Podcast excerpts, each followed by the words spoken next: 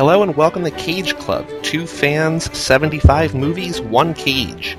Today's movie is Grindhouse from 2007. I'm Joey Lewandowski, And I'm Mike Manzi. and we have with us today a very special guest, Steve Payson. Hello, Steve. How you doing, Joey? Good, how are you? Quite well, actually. So now Steve Payson is here because the first time I ever hung out with him, he and I watched Planet Terror. We were in college and we were out eating like a late night meal, bunch of friends, and I said, I just got the DVD, who wants to watch it? And a bunch of people, like a handful of people said, Yeah, I'll watch it. The only person who showed up was Payson. And I'd only met you like two days beforehand. which- Did not know each other very well. Watched the whole movie. As soon as the credits start rolling, he goes, Well, bye. and just, wa- just leaves. Yep. And it was the start of a beautiful was- friendship. Yeah, never turned back from that moment. Also, he's also the guest today because he's one of the only other people in the world I know who loves this movie as much as I do. From start to finish, both Planet Terror and Death Proof and all the trailers before and during, it's all from start to finish. This is an amazing movie. I know that Steve Payson appreciates it as much as we do. It was it was the first movie that I ever went and saw twice in theaters, and I actually believe I saw it three times because I, I Mm. loved it. It was it was so good all around. I only saw it once in theaters. Mike, you saw it in theaters too, right? Yeah, um, I had the privilege of seeing it twice in theaters. I w- went by myself. I wanted to see it again so bad. I only saw it once, but I do remember there were not very many people in the theaters. I don't know how well this did financially. As far as I remember, it I think is considered a flop. It really did not do very well. yeah. In the box office. There wasn't really too much promotion for it. I, I don't believe. I only knew about it right before it came out. Which is so weird. Yeah, 'cause Yeah. you got two big name directors putting two movies together in one. I just don't understand that. Yeah, I had a feeling it had a little something to do with the entire concept, the idea of a double feature. I don't know if mm-hmm. people really grabbed on to that idea from the start. A- And it also kind of catered to a very niche audience at the time. I mean, their sort of crowd has grown by leaps and bounds thanks to the advancements of internet information and things like that. But at the time, you know, they were really speaking to a small group of people, I believe, trying to reach a larger crowd. All I remember is that when I was watching the movie, after Planet Terror ended and the trailers came up, one guy in like the row ahead of me got up to leave, and his friend's like, "No, dude, there's another movie." And he's like, "What?" he just sat back down. And apparently, from what I was reading, so many people were leaving after Planet Terror that they sent out to like a, a memo to movie theaters, and they started. And movie theaters started having ushers at the door saying. Hey, just so you know, there's another movie. You don't have to pay for it if you want to go back in and watch that, it. that makes sense. I mean, if you go into it not kind of realizing there's two movies, I'd, I'd get up after a first movie not knowing there was a second one.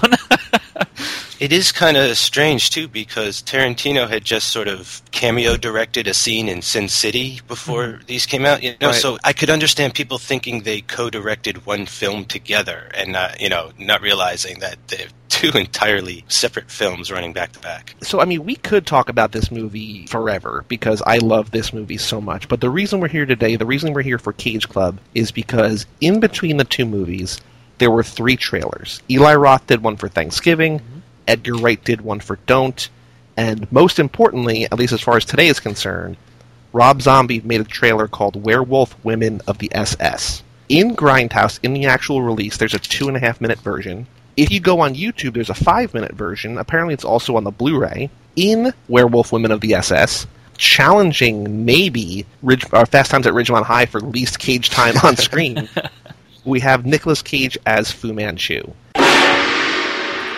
and Nicolas Cage as Fu Manchu. This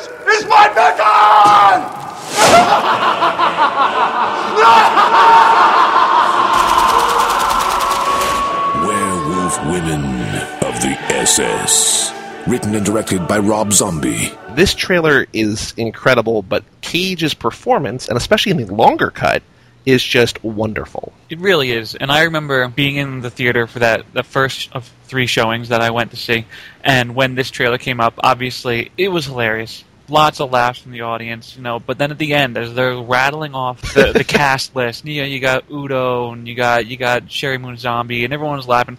And then all of a sudden, out of nowhere, it says, "And Nicolas Cage." And Nicolas Cage. and the crowd i remember just like erupted in laughter as he turns around with this massive fu manchu mustache it, it was memorable. It was very good. Yeah, to me, this was one of the big surprises of being there in the theater watching it. One of the few things I kind of didn't know about before going into it. Some some of the trailers, like Thanksgiving, were released early online, and I believe the Machete trailer as well was released online. But sitting there in theaters when the guy hits and he turns around, and the guy, you know, you get that amazing Grindhouse trailer announcer saying Nicolas Cage. And Nicolas Cage. Uh, you know, it was remarkable moment in my life. I think it just uh, it's one of the things I think that made me from that point on sort of look at Nicolas Cage differently and say this is a guy who knows how to have fun. You know, he's he's not stuck up. He's not you know one of those kinds of guys. And and I kind of followed him a little closer than I did from this point on. Yeah, this was a time in my life where I wasn't on board the Nicolas Cage train yet. It was a very misguided time in my life, and I knew that he was kind of a polarizing figure. And at this point, I mean, he had started to do, I guess, I mean, based on what we've been talking about,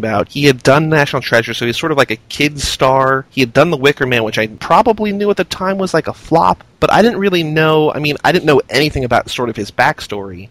I just knew that when he showed up, it was just incredibly funny. He was in on the joke, which is important. Like we know by now that he's he's in on the joke a lot of the time. As serious as he as, as it seems he takes himself, he's willing to make fun of himself and sort of make fun of his image too, as well, which is very very endearing. Yeah, and I love the idea that he was playing with these kids, you know, that he was with, you know, he was hanging out with Rob Zombie, that he was in a Tarantino Rodriguez film, that he was a part of all of this, just sort of made me look at him a little differently, going like, all right, like if they're going to accept him, like I'm going to accept him. I mean, I was pretty much like a Rodriguez super fan at the time, Sure. too, you know, like he could do no wrong in my eyes. It was kind of like, well, if like Rodriguez is going to vouch for him, like then I'm definitely going to check him out and see what he's all about. Apparently, he did this for free. He appeared as Fu Manchu for free because he's friends with Rob Zombie. What I like about Grindhouse and about just sort of like what this kind of represents, there's a friendship here between Tarantino and Rodriguez. That there's a reason that they teamed up because they both love these kind of movies.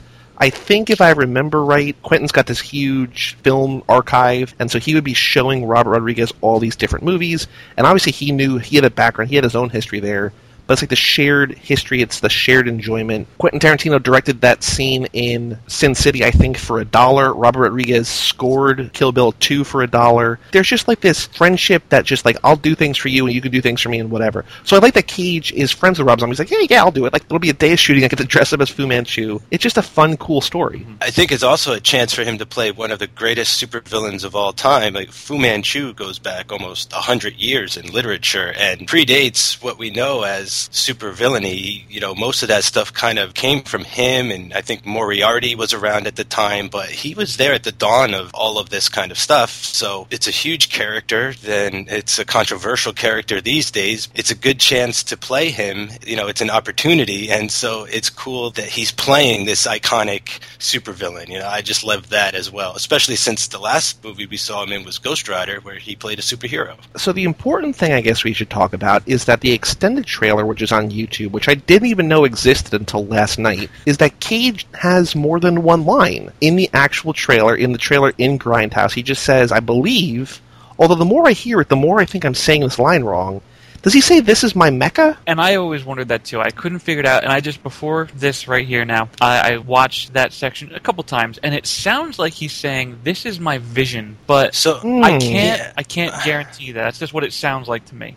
I had the subtitles on uh, on my DVD, and it says "This is my Mecca," but to me, it sounds like "This is my mission" or Mm. something like that. Like "This is my mission." I, I don't know, but that's also part of the charm. It's like, what the hell is he even saying?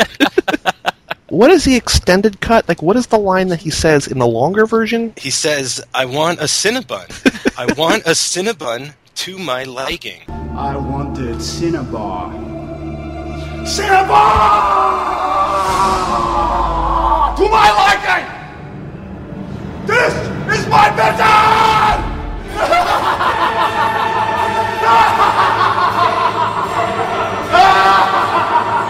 And then he says the line, which we're not sure what he says, which is why I think it's my mission, because he says, then he says, this is my mission, as in, my mission is to get a Cinnabon to my liking, and that is all that that I want.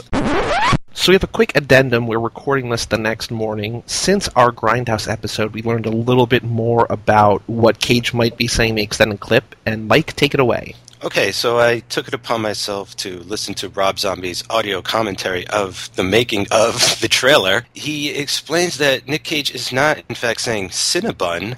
In fact, Rob Zombie says he's not even sure what Nick Cage is talking about himself. he just stayed short on time and want to leave it in. He's, in fact, talking about some type of old or ancient or very expensive wood. That called Cinnabar, right? Cinnabar, I believe, is, is how it's pronounced. So that's part of a mystery solved. That's that. Take that for what I mean. It, it just it adds to whatever it is that he's saying. So that's about it. Nick came down for about 15 minutes. We threw him in this robe, walked him up the stairs.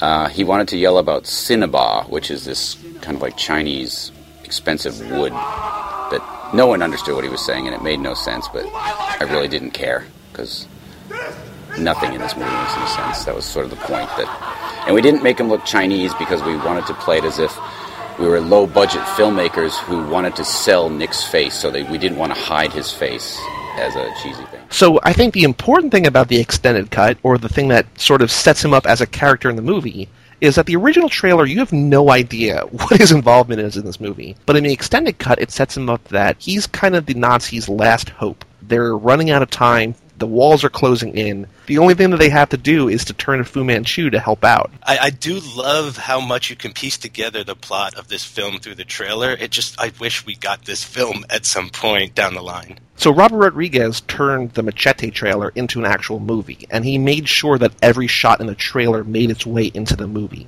So that became a movie.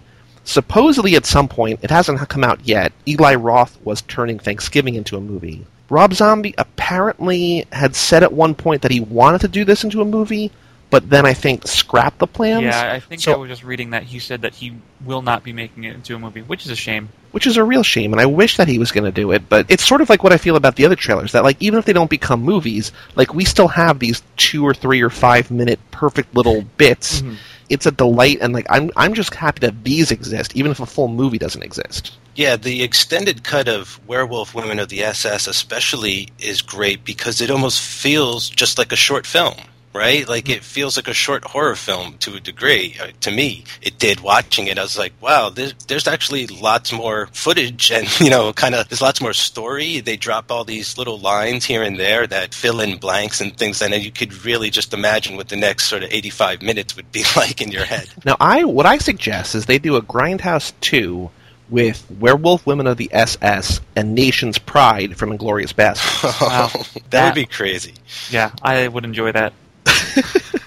but I would even go with this and Thanksgiving or this mm. and don't. It just well, I can't I wish Edgar would just go to a mansion for a weekend and just shoot and shoot and shoot like a marathon and then just cut it together and release it. Just it is what it is or something like that. I don't want them to spend a lot of time on it. That's almost part of it. That's almost part of the value of these movies is that they're low rent to a degree and right. uh, that's part of the fun the scene he's in in the actual trailer, or even in the extended trailer, is less than 30 seconds. In the actual trailer, it's probably less than 15 seconds, yeah. and most of that is him laughing maniacally.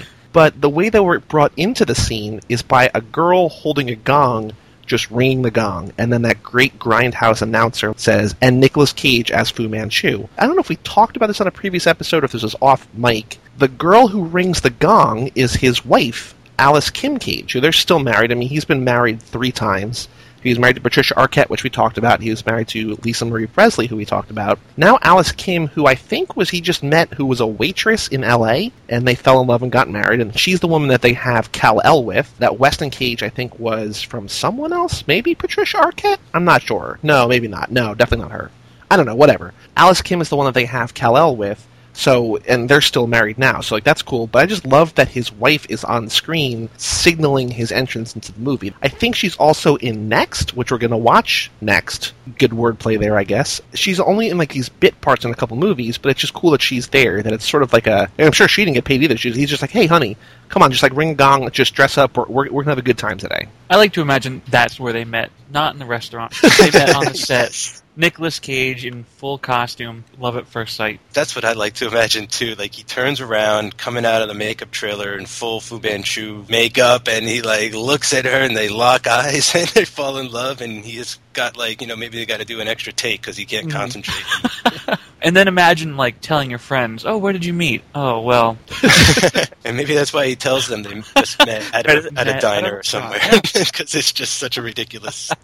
I guess in regards to Fu Manchu, I didn't really think about it until watching this five, six times in a row for, for Cage Club and stuff. But uh, he reminds me of the Mandarin too. You know, I think they definitely Marvel Comics kind of based the Mandarin around Fu Manchu to a degree. You know, and also he isn't exactly the most like politically correct character these days, so I kind of understand why he's used more as a joke here in this context, not considered that much of a serious threat. But you know, his character is an old character, so like does have a lot of literature history and stuff like that. So I just thought it was a really great reference for Rob Zombie to pick up on, incorporate into his story and into his trailer, and it fits. That's what's most important. Like it seems like it's totally out there, and it is from left field, but it works everything in this movie is completely insane and crazy, but it also all like in everything in all the trailers and all in yeah, both the movies. Entire grindhouse. But it all feels real within their world, which I think is the most important thing. These people care about these things. That even if Rob Zombie never makes the actual Werewolf Woman the SS,